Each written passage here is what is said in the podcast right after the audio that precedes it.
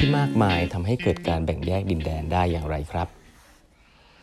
สวัสดีครับท่านผู้ฟังทุกท่านยินดีต้อนรับเข้าสู่ 8บรรทัดครึ่งพอดแคสต์สาระดีๆสำหรับคนทำงานที่ไม่ค่อยมีเวลาเช่นคุณนะครับ อยู่กับผมต้องกวีวุฒิเจ้าของเพจ8บรรทัดครึ่งนะฮะวันนี้เป็น EP ที่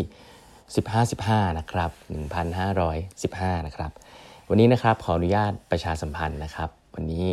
คลาส leading with empathy นะครับที่เราจะสอนนะครับช่วงนี้ช่วง half year แล้วเราจะสอนเกี่ยวกับเรื่องของ leadership นะฮะเป็นสกิลที่สำคัญที่สุดก็คือเรื่องของการให้ feedback นะครับการให้ feedback เนี่ยจริงๆมีหลายวิธีมากนะครับแต่วิธีที่เราจะนำมาสอนกันนะเป็นวิธีที่ผมใช้มาโดยตลอด แล้วก็เป็นเหมือนเคล็ดลับวิชานะฮะจากตอนที่เรียนที่ Stanford GSB นะครับวิชานี้ชื่อว่า interpersonal dynamics นะฮะหรือว่า touchy feely นะครับก็เป็นวิชาที่ได้รับการโหวตนะว่ามี เป็นประโยชน์มากที่สุดนะครับตั้งแต่ตั้งโรงเรียนมาเลยนะครับจากอลัมนายทุกคน แล้วผมก็คิดว่ามีประโยชน์มากๆนะครับก็เป็นการให้ feedback ในเชิงจิตวิทยา ว่าทำไงให้คน โดยเฉพาะให้ feedback คนเก่งๆ ที่ทำให้ลูกน้องเหนื่อยเนี่ยเราอยากจะให้ feedback เขาแต่ว่าไม่อยากให้เขาเสียกำลังใจนะครับเราอยากให้เขารู้ว่าสิ่งเขาทำมันมี Impact ยังไงนะครับสิ่งเหล่านี้เนี่ยสอนได้เรียนได้นะครับก็จะนำมาเรียนในคลาสนี้กันนะครับ leading with empathy นะครับสามารถ เปิดแล้วนะฮะ แล้วก็จริง ๆ ก็มีคนเริ่มสมัครกันเข้ามาเยอะแล้วนะครับ ใครที่สนใจจริง ๆ นะครับจะพัฒนาตัวเอง หรือว่าส่งลูกน้องมาก็ได้นะส่งลูกน้องที่เป็นหัวหน้านะครับที่จะต้องไปพัฒนาลูกน้องต่อเนี่ยส่งกันเข้ามาได้นะครับ ก็ดูรายละเอียดได้ใน Line OA ของ 8 บรรทัดครึ่งนะครับที่เราจะส่งให้นะครับโอเค วันนี้นะฮะจะเป็นตอนสั้นๆนะครับ วันนี้จะแชร์ในเรื่องของมีคนถามมานะครับ เพราะว่าผมว่าเรื่อง macroeconomics เนี่ยอาจจะเข้าใจยากนิดนึงนะครับ แต่ว่าอันนึงซึ่งผมคิดว่าใครแล้วลืมพูดไปก็คือว่า เราพูดกันถึงเรื่องของหนี้ใช่ไหมเวลามีหนี้ครัวเรือนจ่ายคืนไม่ได้นะครับ เศรษฐกิจไม่ดีเกิดหนี้ครัวเรือนหนี้ครัวเรือนจ่ายไม่ได้ มันก็ทำให้หนี้ของประเทศนะไม่ใช่หนี้ของประเทศหนี้ของ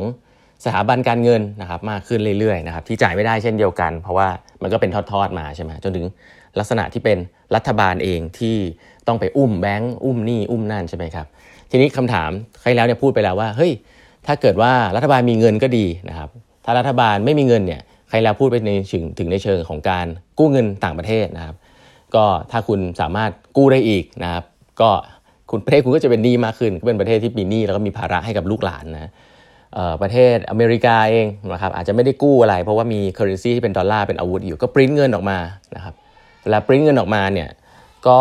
ยังไงฮะปริ้นเงินออกมาเพื่อจ่ายหนี้นะครับสิ่งนี้ก็เป็นสิ่งที่ ทำให้เงินเฟ้อนะครับแล้วก็ค่าเงินก็จะลดลงไปเรื่อยๆนะครับอีก option หนึ่งที่ผมไม่ได้พูดถึงนะครับแต่ก็เป็น option ที่ผมคิดว่าส่วนใหญ่ทำยากนะครับก็เป็นการหารายได้เพิ่มจากประชาชนนั่นคือการขึ้นภาษีนะครับก็ทำเก็บภาษีจาก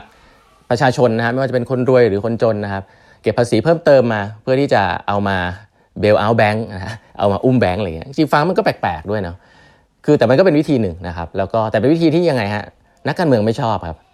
politician ไม่ชอบเลย เพราะว่าคุณก็จะไม่ได้โหวตนะเพราะว่าคนเราส่วนใหญ่คิดถึงอะไรที่ short term คนก็ลำบากอยู่แล้วลองนึกภาพนะ คนก็ลำบากเป็นหนี้อยู่แล้ว คุณดันเอาภาษีของประชาชนเนี่ยที่แบบคุณหารายได้ไม่ได้ คุณมาเพิ่มภาษีของประชาชนอีก ให้ประชาชนจ่ายเยอะขึ้นนะอาจจะเพิ่มคนรวยเพิ่มเพิ่ม across the board แต่ว่ามันเป็นวิธีที่ไม่ค่อยแนะนำนะไม่ใช่ไม่แนะนำเป็นวิธีที่ดีอะแต่ว่า อินเซนティブไม่อะไรนักการเมืองที่อยากได้โหวตเนี่ยก็จะไม่ทำวิธีนี้นะส่วนใหญ่ก็จะไปทำวิธีข้างหลังแหละ เรื่องการปิ้นเงินหรืออะไรเงี้ยที่มันที่มันอาจจะง่ายกว่า หรือการกู้เงินนะการแจกเงิน ซึ่งหลิงพวกนี้ก็ช็อตเทอมได้นะแต่ลองเทอมก็จะมีปัญหาเนาะที่ย้อนกลับมาอีกประเด็นหนึ่งก็คือว่า เวลาที่เอ่อแล้วแล้วการปิ้นเงินมันแย่ยังไง ผมพูดถึงอเมริกามันก็ไม่ได้มีอะไรแย่เนาะเพราะว่าอะไรเพราะว่าเงินอเมริกามันเป็นที่ต้องการในทั้งโลกไงฮะ คือปริ้นเงินออกมาเงินอเมริกาก็ยังเป็นที่ต้องการทั้งโลกอยู่ ค่าเงินมันตกลงไม่เป็นไรแต่ว่า มันก็ยังเป็นเงินที่ใช้ทั้งโลก ซึ่งเนี่ยคืออาวุธหลักของอเมริกาเลยทำให้เขาเนี่ยรวยนะก็ปริ้นเงินออกมาแล้วค่าเงินไม่ตกมาก แต่ถ้าเราลองดูประเทศที่มันเฟลอย่างที่เราบอกอะว่า ถ้าเป็นประเทศที่อยู่ในประเทศของตัวเอง แล้วก็บริหารจัดการหนี้ไม่ดีเอ่อคนกินยีกินคนอยู่ไม่ได้นะมันก็จะเป็นงูกินหางแล้ว เพราะว่าถ้าประเทศเหล่านั้น แก้ปัญหาโดยการปริ้นเงินมาจ่ายหนี้ สิ่งที่เกิดขึ้นก็คือค่าเงินของประเทศนั้นเนี่ยก็จะเละไปเลยนะครับ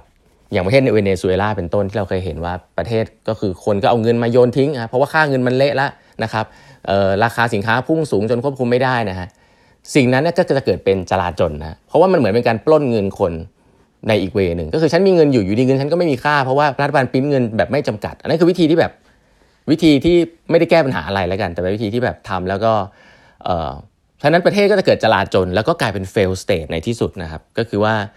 คนก็ไม่สามารถจะทำมาหากินได้ เพราะว่า currency ไม่มีแล้วนะครับอะไรแบบนี้เป็นต้น เพราะฉะนั้นสิ่งนี้จริงๆเนี่ยเกิดขึ้นได้แล้วเขาเรียกว่าเป็น fail state นะเมื่อไหร่ก็ตามที่มันเป็น fail state การเมืองไม่เริ่มไม่มั่นคงเนี่ยมันจะเกิดการแบ่งแยกดินแดนเกิดขึ้นนะเขาก็กลัวมากนะในรัสเซียถ้ามีนี่มากๆแบ่งแยกดินแดนเกิดขึ้น ที่ไม่มีการแบ่งแยกดินแดนเกิดขึ้น มันก็จะเกิดประเทศที่ไม่สงบและมีอาวุธนิวเคลียร์ จะน่ากลัวมากว่าจะเกิดสงครามภายใน อะไรแบบนี้คือมันลิงก์กันหมด เพราะว่าแต่มันถามว่ามันเริ่มจากอะไร มันเริ่มจากปากท้องของคนจริงๆนะฮะปากท้องของคนเนี่ยถ้าอยู่ไม่ได้นะครับเป็นหนี้แล้วรัฐบาลจัดการไม่ได้อย่างที่พูดมาทั้งหมดเนี่ย มันก็จะเกิดเป็น fail state ได้อย่างที่บอกนะครับ เพราะฉะนั้นเรื่องนี้คือเป็นกลายเป็น mega threat ที่จะนำมานำมาเพิ่มเติมข้อมูลให้แล้วกันนะครับ ก่อนที่เดี๋ยวครั้งต่อไปเราจะไปพูดกันถึงสังคมผู้สูงอายุอะไรแบบนี้นะครับ วันนี้เวลาหมดแล้วนะฮะ ฝากกด subscribe ไปครึ่ง podcast นะครับ เราพบกันใหม่พรุ่งนี้นะครับ สวัสดีครับ